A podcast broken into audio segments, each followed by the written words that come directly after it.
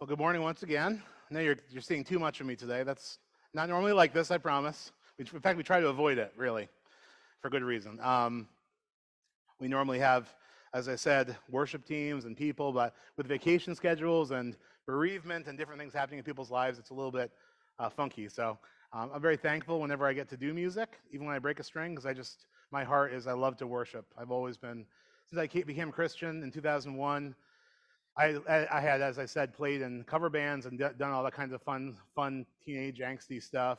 You know, all that grunge music and all that stuff. Uh, actually, I was, if you can believe it, you probably can believe it. I was a background screamer in a rock band once, and so I added, uh, I added screaming to layer into the the vocals, which, which I don't do anymore. But when you're when you're like 16, 17, 18, that's pretty much the bomb to do that. Be able to do that and also, these days make me thankful for the, for the amazing musicians and worship team members we have. So, to all, to all of our fathers here today, happy Father's Day. Some of you new fathers. I had the best, yeah, you can, clap for the fathers. I had the very best Sunday 10 years ago on June 16th. It was Father's Day in 2013, and it was a day I was supposed to preach here at New Life. It was a day I was supposed to then DJ at a church Father's Day picnic in uh, Faith Baptist in Rexford for them, the friends of mine. And that was the morning when my first son was born, which is really pretty amazing to have a, your firstborn son on Father's Day. It was something really special. And uh, I never, I never knew that you could laugh and cry at the same time until I had my son. It just was wow.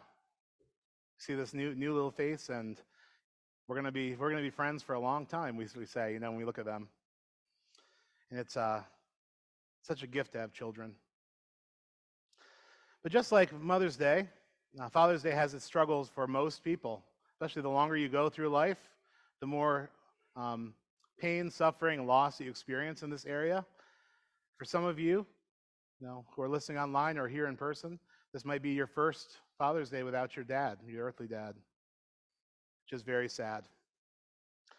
And we know that's, that's a hole that, that will never be filled this side of eternity. It's just such a, such a sadness that we carry with us. And I, my prayer is that God would comfort you today by his Holy Spirit, which he calls the Comforter. Uh, think about that. God calls his Holy Spirit the Comforter, one of his names. It's an amazing, amazing reality. The Holy Spirit comforts us. So um, God is for you today, even in your loss.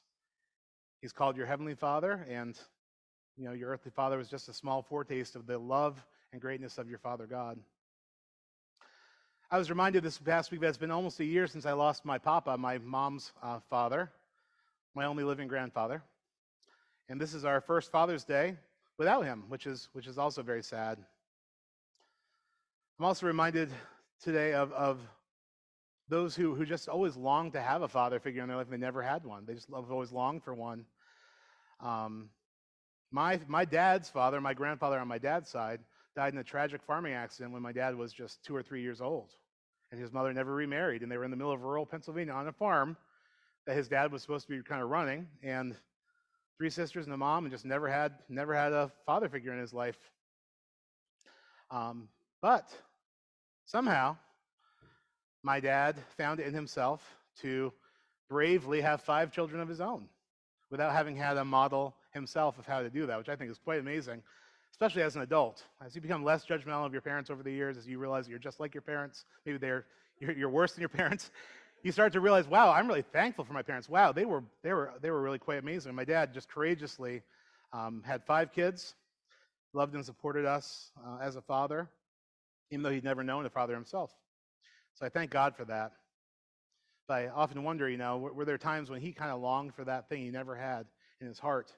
Um, maybe like many of us, he experienced the Father's love uh, through having our own children. You know, we sort of raise our own kids, we can feel just the love of the Father from God in that experience. And um, God is always fathering us, right?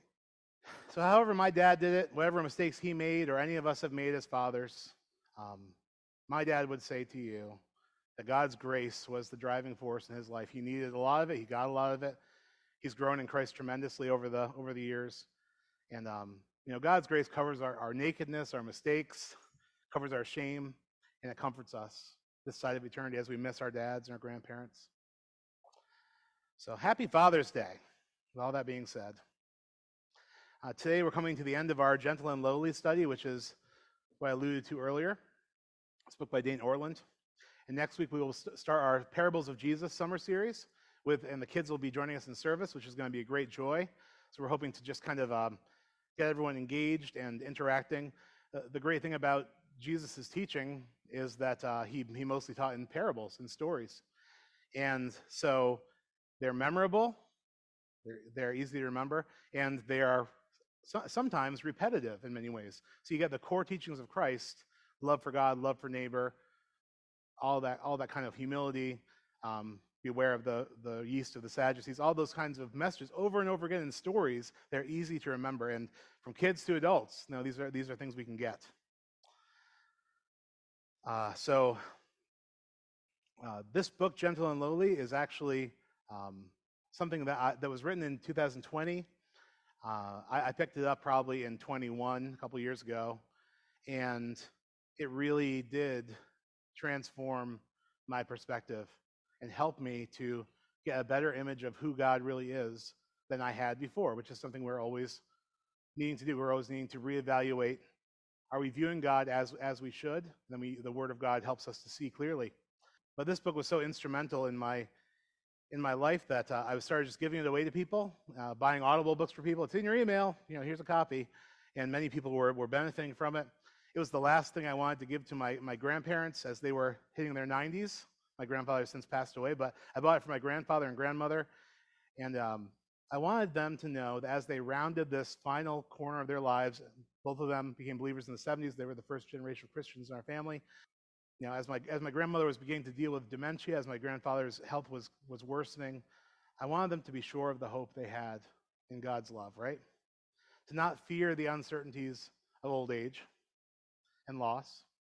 And because this book was so instrumental for my own formation and freedom from from fear, really, um, I really wanted that for them as they entered into this phase that comes when you when you lose control, you lose your home, you lose you know, people are leading you around and guiding you at that point when you're older, and you really have to, you lose a lot. And it was something that they benefited from as, as well. I remember when, when uh, John the Baptist was in prison, he was suffering, and he was soon to be executed by the evil king who was power hungry. He sent his disciples, who were taking care of him in prison, to Jesus to, to say to him, Are you the one who is to come, or should we expect someone else? Know, even in, even in those moments of difficulty, um, he was he was struggling with with his faith. And Jesus said, "Go back and report to John what you hear and see. The blind receive sight, the lame walk, those who have leprosy are cleansed, the deaf hear, the dead are raised. The good news is proclaimed to the poor. Blessed is anyone who does not stumble on account of me." Know, John, he had, he had heralded Jesus' coming, as I said. He had baptized Jesus and seen and heard, presumably, the approval of the Father over Jesus when he was baptized.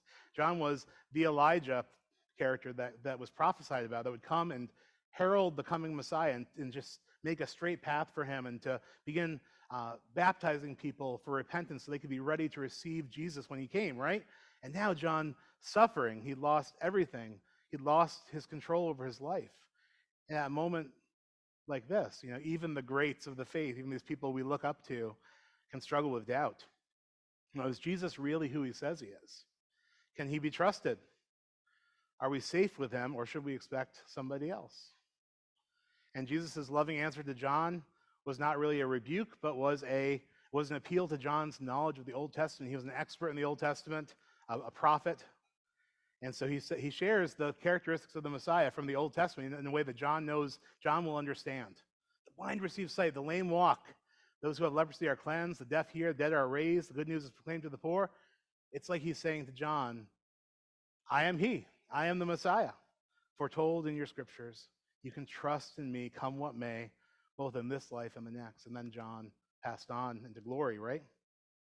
It's amazing, amazing comfort to know know the heart of God.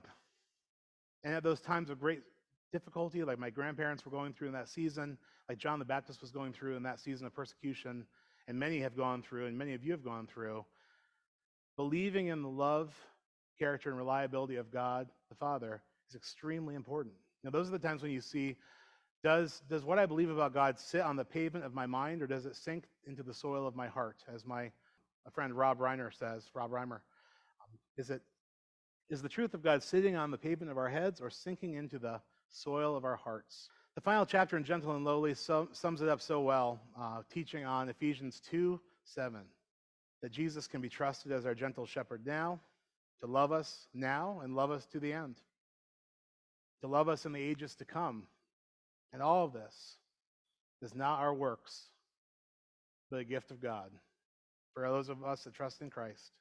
The argument is if Jesus died for us while we were still drowning in our sins and acting as enemies of God, how can we doubt his love for us now that we are attempting to follow him imperfectly in repentance and faith?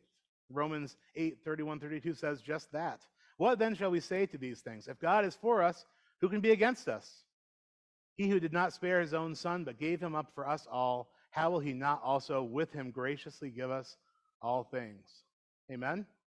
Let's read our passage today in Ephesians 2 1 to 10 together. As for you, you were dead in your transgressions and sins, in which you used to live, when you followed the ways of this world and the ruler of the kingdom of the air, the Spirit who is now at work in those who are disobedient. All of us also lived among them at one time, gratifying the cravings of our flesh and following its desires and thoughts. Like the rest, we were by nature deserving of wrath. But because of his great love for us, God, who is rich in mercy, made us alive with Christ, even when we were dead in transgressions. It is by grace you have been saved. It's a gift. Your salvation is a gift, a grace. And God raised us up with Christ and seated us with him in the heavenly realms in Christ Jesus, in order that in the coming ages he might show the incomparable riches of his grace expressed in his kindness to us in Christ Jesus. For it is by grace you have been saved, through faith. And this is not from yourselves, it is a gift of God, not by works, so that no one can boast. For we are God's handiwork, created in Christ Jesus to do good works, which God prepared in advance for us to do. Notice Paul, he sandwiches the truth of God's love between saying the statement, This is by grace. Oh, and by the way, this is by grace. It's all a gift. For those of us in Christ, it's a gift. We don't earn it, it's given to us my prayer is that this scripture will minister to you this morning as we talk about it. You know, through this passage, God is making an appeal to us towards faith in his goodness and love. To paraphrase it, it says something like, Remember, you were once dead in your transgressions and sins. In other words, you were walking in them. You were walking in the muck. You were participating in them willfully, but not by accident. You were walking exactly as was mapped out for you by the world in which we live, which is not under the full control of, which is under the influence of evil, as this passage says. Um, there's darkness in the world. You were doing whatever seemed right in your culture's eyes. You were doing whatever seemed right in the eyes of your family of origin, if you will, or your, or your friend group. Whatever seemed right to you, that's what you were doing. And um, all of these things, perhaps unbeknownst to you, were leading you into hopelessness and towards spiritual death because all of them we're leading them away from God's best for your life. Your Creator's amazing plan for you. And then, at that moment, at just the right moment, when you were completely helpless, you know, notice it says dead, not sick. Dead. In fact, cursing or mocking God in your heart. At that moment, God had mercy on you. Again, Romans 5, 6 to 8. While we were still weak at, our, at the right time, Christ died for the ungodly. He died for us before we did anything. In fact, when we were going the opposite direction. One will not die for a righteous person. Maybe for a good person, one would dare to die, but God shows his love for us in this. While we are still sinners, Christ died for us. This is something that needs to make it from the mind to the heart.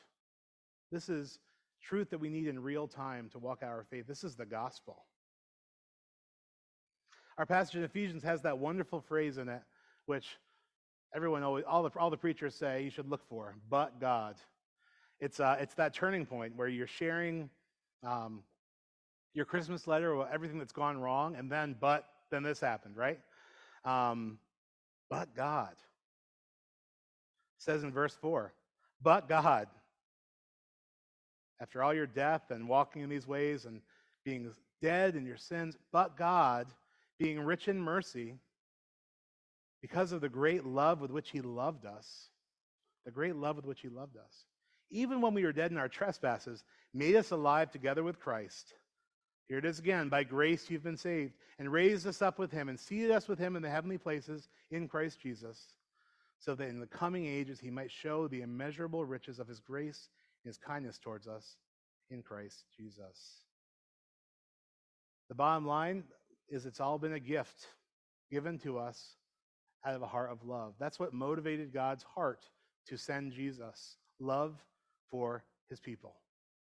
And the, the Apostle Paul is so moved by his thoughts of the love of God for people that he says, But God, being rich in mercy, because of the great love with which he loved us, you know, to talk about, talk about something that sounds redundant, but this is an emphasis. Because of the great love God had for people that were fun- acting like his enemies, mocking him, turning away from him, sending it up, his great love for those people, even when we were dead in our trespasses, he made us alive together with Christ.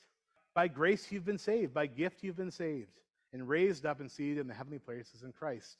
And then this, this verse, it's just so interesting, so mysterious. So that in the coming ages he might show the immeasurable riches of his grace and kindness towards us in Christ Jesus. So he loves us then, he loves us now, he will love us forever in the ages to come. Something I took to heart in this study of gentle and lowly is that it's not just our actions that are sinful, but you know, sin is more of a is is, is a darkness that breaks down our thought processes. Yes, that will lead to behaviors that are sinful, but it's all it's actually the power of sin and delusion and darkness that keeps us from hearing the message of God's love of gra- love and grace in Jesus Christ. Our, our sinful thinking keeps us from accepting the great love which, which, with which Jesus loves us and causes us to focus on negative things or things we don't understand and push aside the things that are very clear in Scripture. It's something that's natural to us. Our thoughts can even blind us to God's gift of love and grace. So we can hear it, we can hear it, we can maybe believe it in our minds, but, but it's shaky. It's not in our hearts. It's not something we believe from our core that while we were still sinners, Christ died for us. That when we sin now, Christ still loves us and wants to pull us from that way of living and has a better way for us.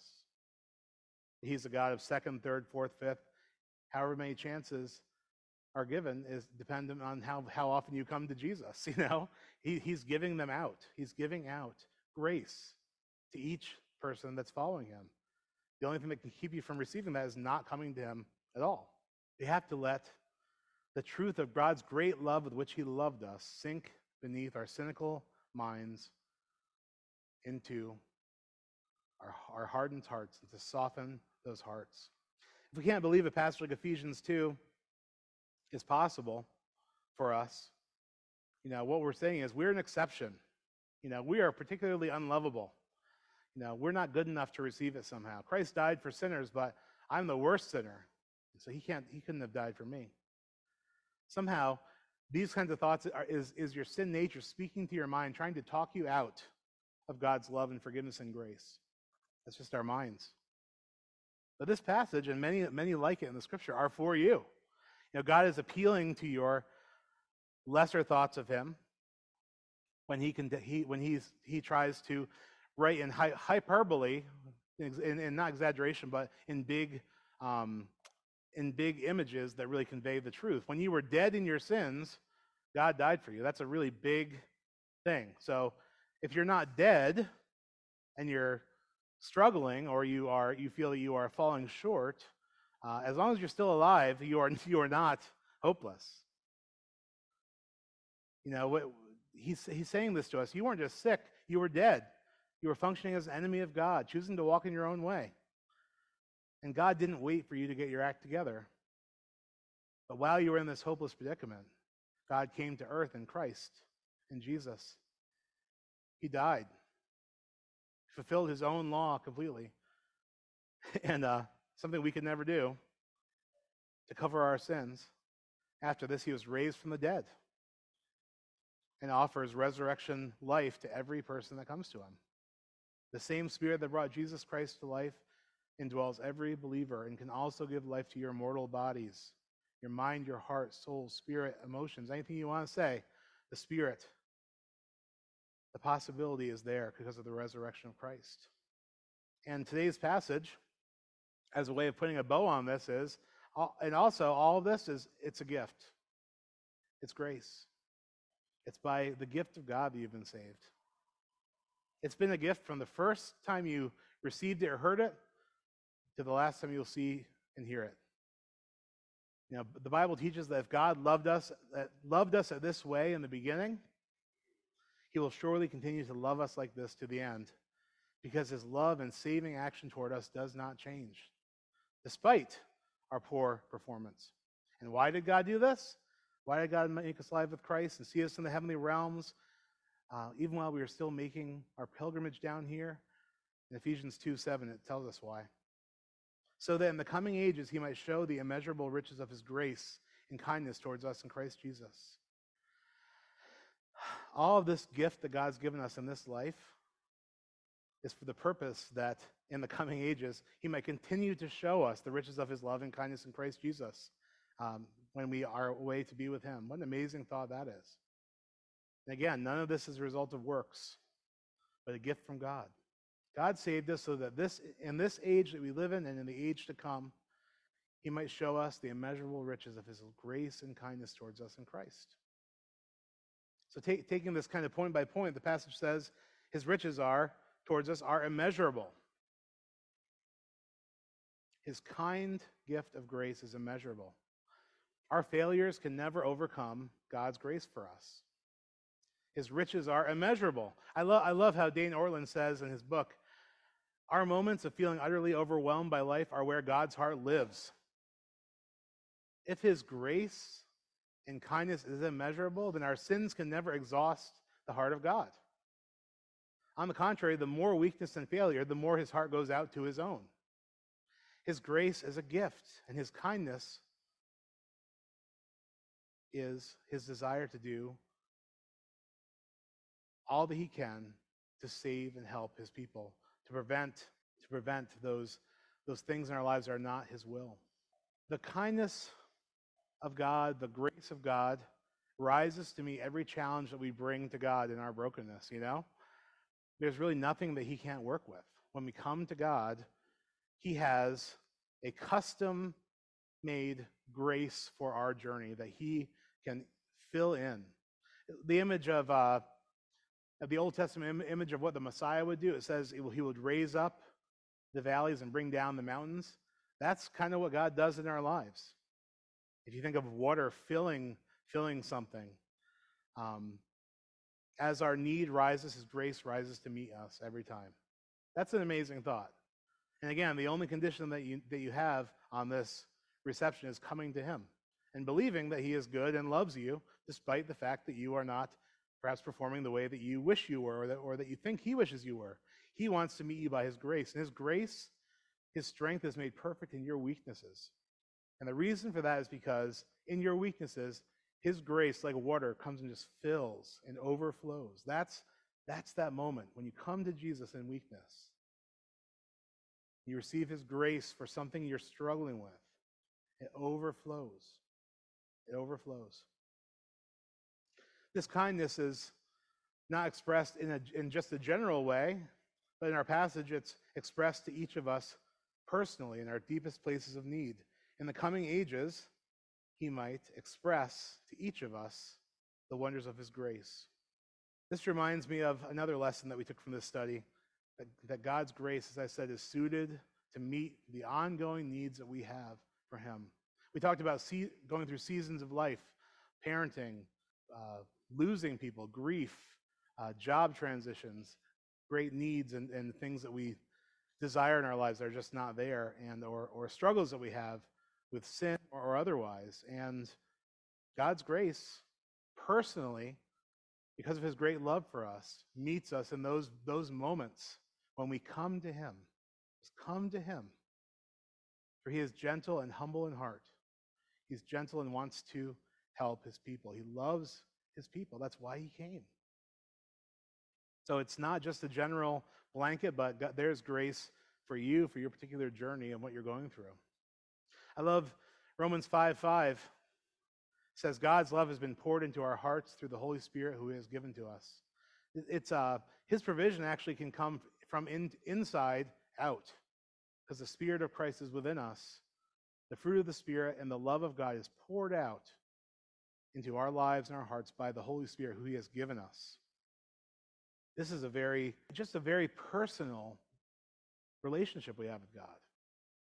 And our unique difficulties and struggles, our, our hurts, our grief, our loss, our pain, in all of these places, from inside out, the Holy Spirit pours God's love, comfort, and grace in its many forms in our hearts by the Holy Spirit who's given to each of us. Amazing.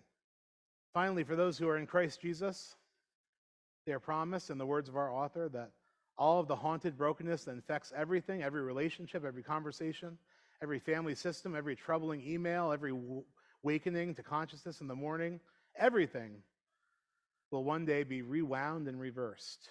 This is when God turns darkness into light. This is God's redemption, right? The more darkness and pain we experience in this life, the more, the more glory and relief in the next.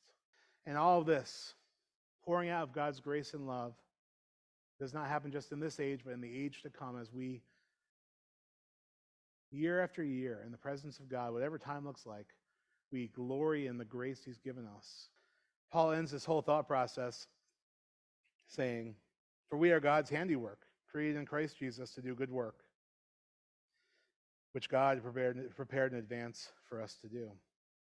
Now, says in the scriptures that from, from the time we were in our mother's womb, God knit us together. He has a purpose and a plan for us, each of us with our different uh, personalities, giftings, temperaments, introverts, extroverts, whatever, in between, um, gifts and talents, skills, all of these things knit into us by the Father.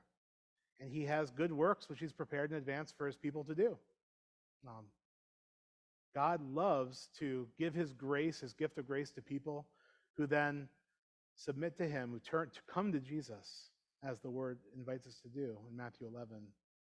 And then to take all that unique beauty, giftings, talents, treasures, everything that you are, and use it. Use you in a unique way for a purpose that he's prepared in advance for you to do. Now, there's nothing, there's nothing better than when a Christian discovers you know, their spiritual gifts, discovers who God's created them to be, and then finds a way to an outlet for that ministry. It's a beautiful thing. And when you are serving God in the place He's called you to do, whether that be in your career, whether that be in um, your church, whether that be in inside or outside the walls of this place, God is glorified and does a unique work through you that He probably couldn't, that He wouldn't do through anyone except for you because you're the one that He's created to do it. It's an amazing thought that we are given grace so that we could then walk in these works which God's prepared in advance for us to do. And we can walk confidently because if we fail, if we, if we lack strength, if we have difficulty, what do we do? We come to Jesus and He fills us and we keep going. It's, it's a beautiful thing. And when you're walking in that calling, it's like you're being refreshed at the same time as you're pouring yourself out. That's what that's like. And that's, I think God has a, has a plan for everyone. Says, our author says, in the, in the coming age, we will descend ever deeper into God's immeasurable grace and kindness, into his very heart. And the more we understand of it, the more we will see it to be beyond understanding and immeasurable. In just a moment, we're going to close in worship and we're going to wrap up this series. And the only, the only response the author says we should make to this entire book, and the only, the only response I think that we should make in response to this study and what God has done in us, is to come to Jesus. Just to come to Jesus. All who labor, they're heavy laden, he will give you rest. Know, learning about God's love was never meant to be an academic exercise, but an experiential reality. The Pharisees were criticized by, by Christ, the teachers of the law, not because they didn't know their Bibles, but because they knew their Bibles but failed to come to Jesus. That was the criticism he had for them. So, learning about God's love is never meant to be academic, to know the most facts about Jesus and God's love, but to let these things sink deeply into us and experience them in our reality.